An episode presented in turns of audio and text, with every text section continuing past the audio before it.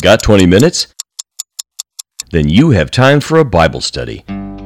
Jesus, name above all names, I worship you. Jesus, worthy to be praised. I worship you.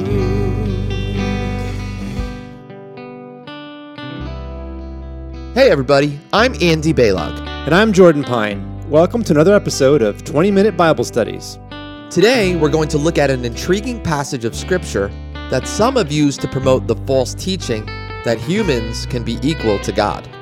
Yes, some say this passage we're about to hear supports the Eastern religious idea that God is a universal force, and we can tap into him to become like gods ourselves. But let's listen carefully to what Jesus actually said. A reading from the Gospel of John. The Jews picked up stones again to stone him. Jesus answered them, I showed you many good works from the Father. For which of them are you stoning me? The Jews answered him, For a good work we do not stone you, but for blasphemy, and because you, being a man, make yourself out to be God. Jesus answered them, Has it not been written in your law? I said, You are gods. If he called them gods to whom the word of God came, and the scripture cannot be broken, do you say of him whom the Father sanctified and sent into the world, You are blaspheming? Because I said, I am the Son of God? If I do not do the works of my Father, do not believe me. But if I do them, though you do not believe me, believe the works, so that you may know and understand that the Father is in me, and I am in the Father. That was John chapter 3, verses 31 to 38. May the Lord add his blessing to the reading of his word.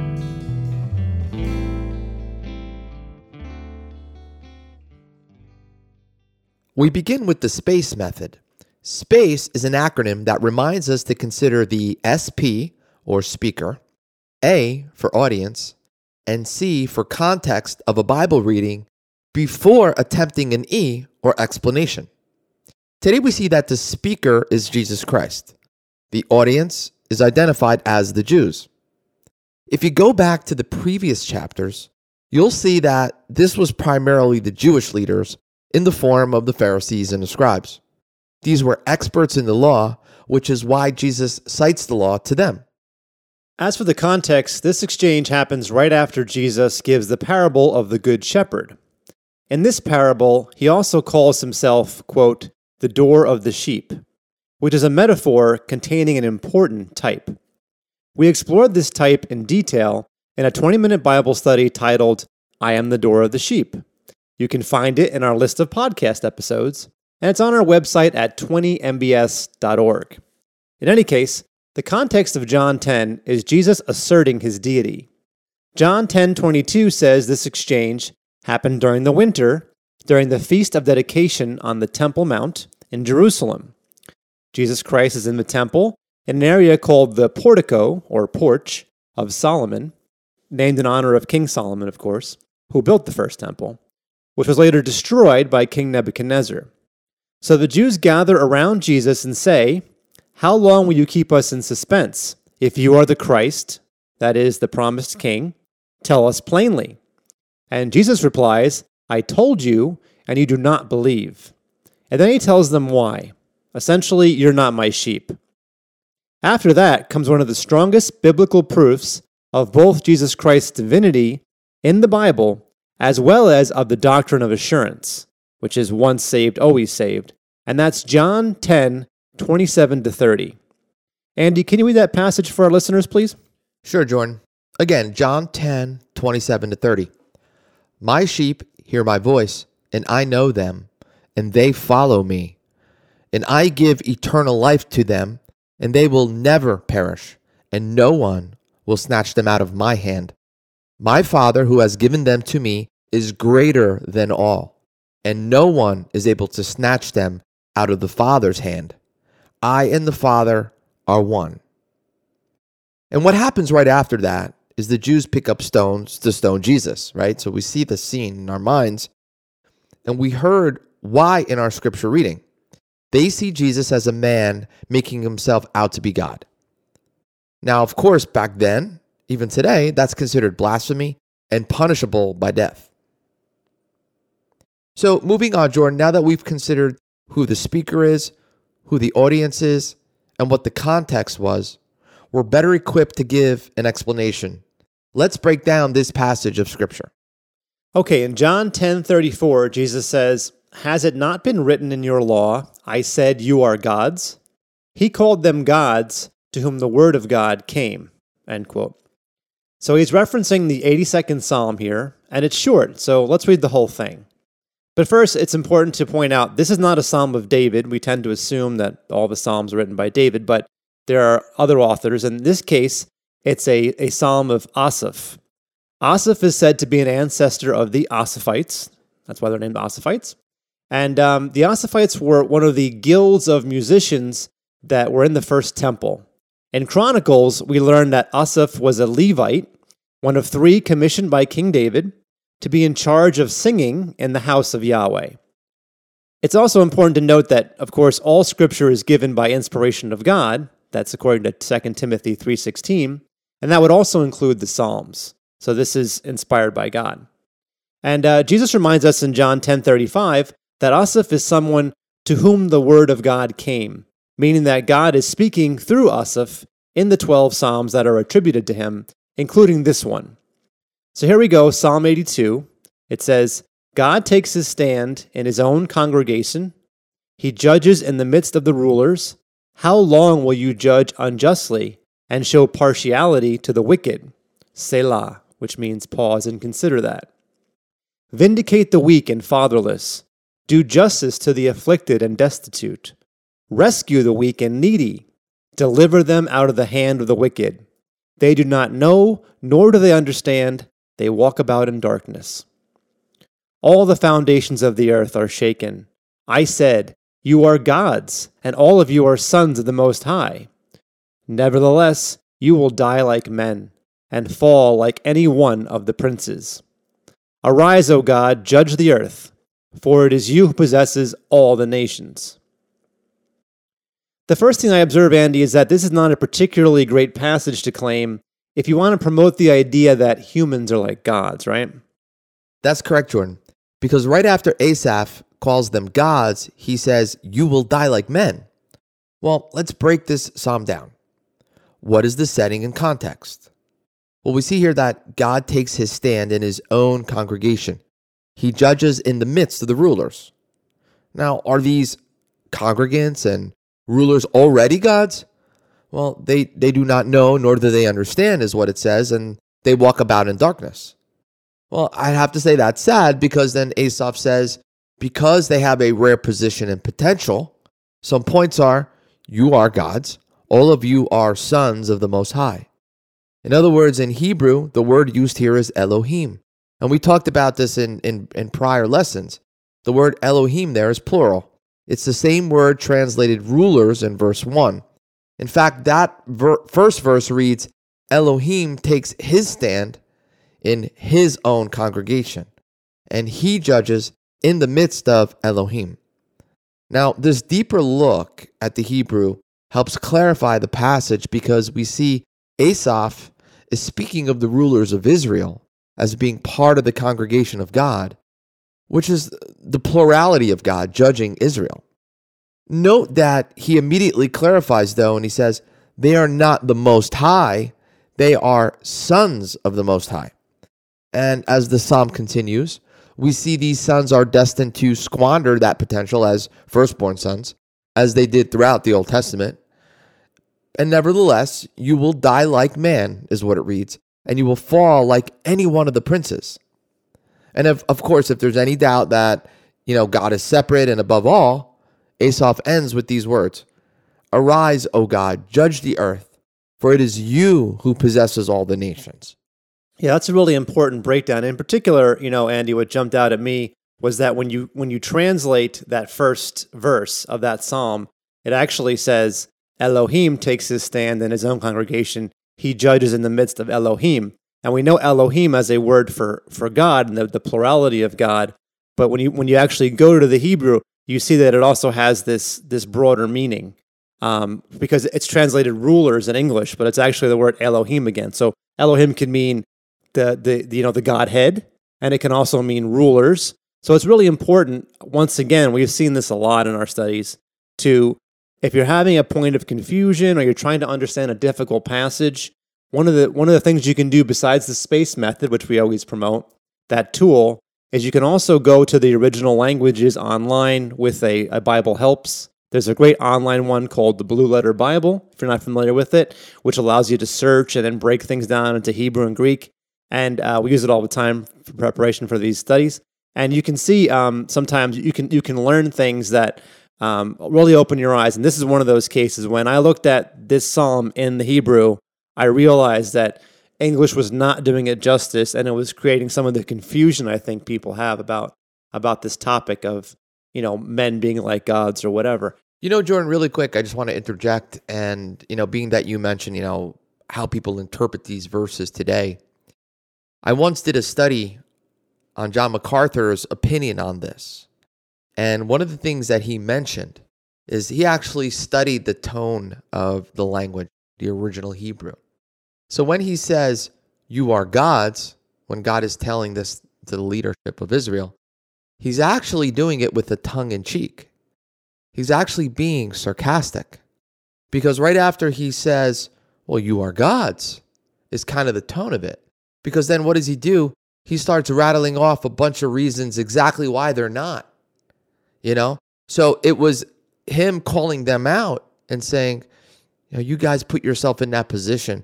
Even though you're you're my children and you know, you're the heir parent of I I've done all this for you. I've chosen you to be my people. You know, but you fail. You consistently fail over and over and over again.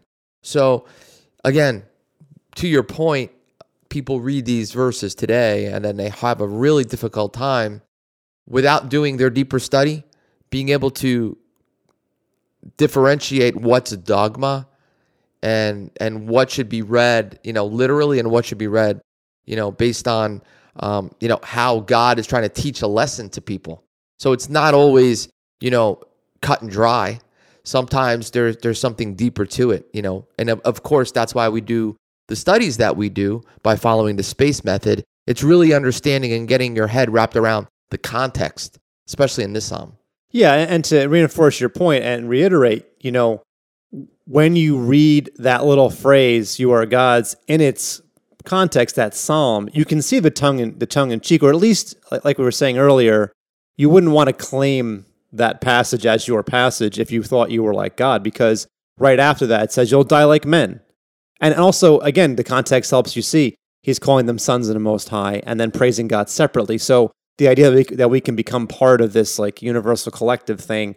Like, like I said earlier, it's a very Eastern idea that it's not supported by the text.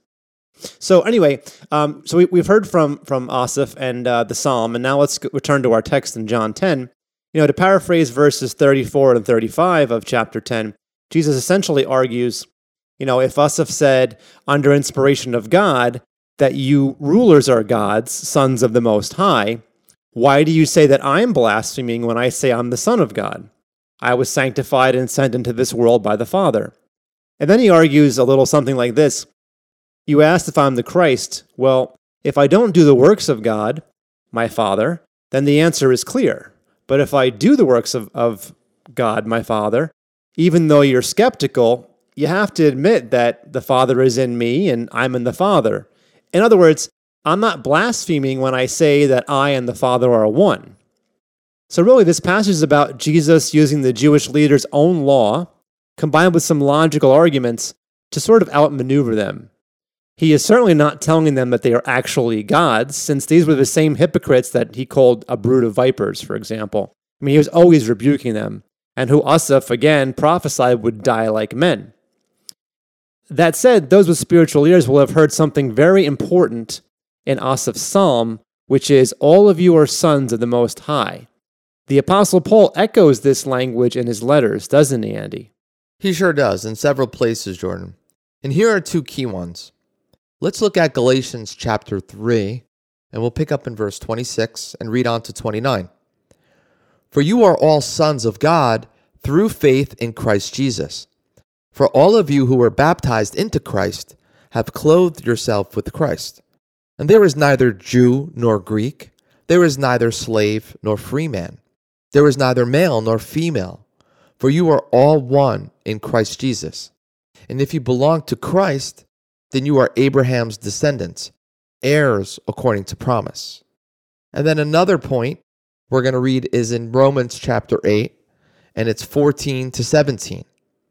And it reads For all who are being led by the Spirit of God, these are the sons of God. For you have not received a spirit of slavery, leading to fear again, but you have received a spirit of adoption as sons by which we cry out, Abba, Father. The Spirit Himself testifies with our spirit that we are children of God. And if children, heirs also, heirs of God, and fellow heirs with Christ, if indeed we suffer with Him, so that we might one day also be glorified with Him. So, Jordan, you know, before we start getting into our conclusion and some takeaways from today's lesson, a couple key points I just want our listeners to consider. These particular verses here, we don't actually see the words, you are gods, but we do see repetitively that we're considered sons of God or heirs to the promise, if you will.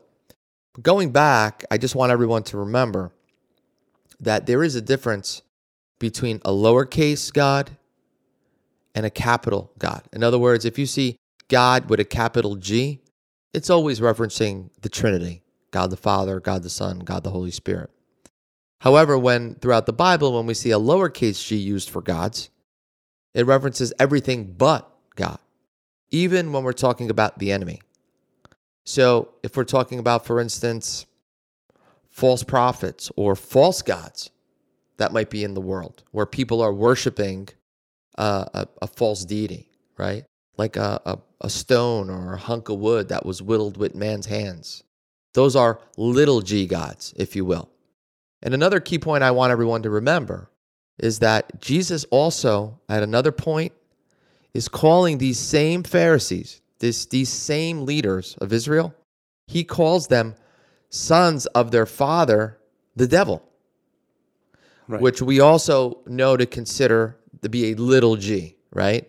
So, you know, these are these are key things to remember, even though it doesn't come out literally. And I think that's one of the key points in our takeaways for today is even though that you you there it doesn't come out literally in these scriptures, and then people be, make that into you know traditional, uh, basically a belief or dogma that this is a religious truth or a foundation of religious truth that we're like God or we're equal to God. And again, it's being able to understand the tone and and really looking at it from not only the the ground level view, but a bird's eye view of what how God is, knowing his heart and what he's trying to portray Israel as at the time, the leadership of Israel. Yeah, I think you really hit the nail on the head, Andy. And um, one thing, I, one thing I thought of uh, is it's a good trick question. But if you ever want to stump your friends, uh, your your Bible believing friends, you could say, try to catch them off guard. You know, Who, who's the God of this earth? And your first thing is, well, God is God of it. The answer is it's a lower G God, and he's speaking of Satan because the earth is fallen. Satan is the technical lower lowercase G God of this earth. He's the one that is over this earth right now. Of course, eventually he'll be defeated and and Christ will return and and um, Jesus and then God will be over this earth. But right now, it's kind of a trick question. He would be going to your definitional thing. He would be the lowercase God of this earth. Um, but the, the main thing I think you brought out, which I thought was really interesting, is the, the conditionality of it. That that's that's kind of the key word I want to put out the, the conditionality. So so how can the Jews be called sons of the Most High in this psalm by Asaph, and also, Jesus called them sons of their father, the devil. And the answer is because you're because you know the Jews were under a doctrine of works, and the status of whether they were being sons of God or sons of the devil all had to do with their actions. And of course, as a brood of vipers seeking to kill the heir, uh, ultimately they were they were acting as sons of the devil, and it can be conditional in that way. Whereas Paul, writing to the church at Galatia and the churches in that area, and also in the church at Rome, says something a little bit different and interesting. There's still a conditionality to it, but listen to what he says first again in verse uh, 26 of Galatians 3. He said, For you are all sons of God through faith in Christ Jesus. So we, you know, and then later on he says, heirs according to promise. So we, we sort of get that status from our faith in Christ Jesus.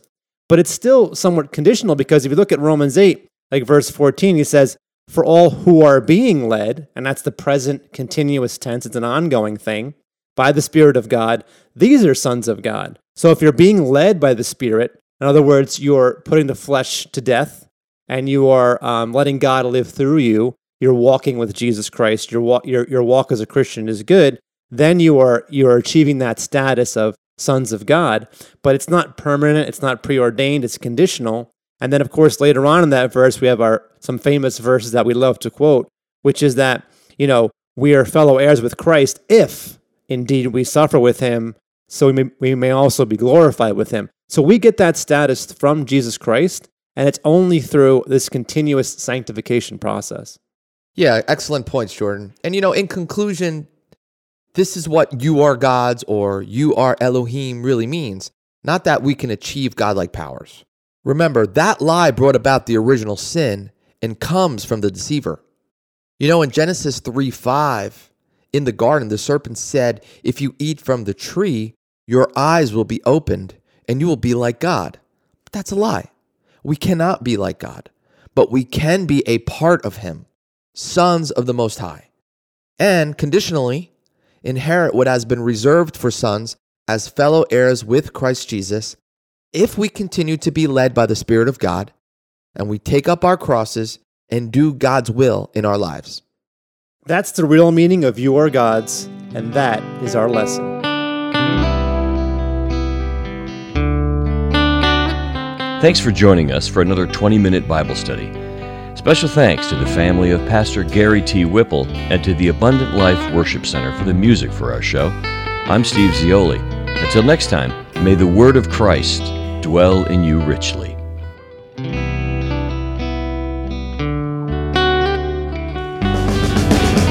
Amazing grace, how sweet the sound.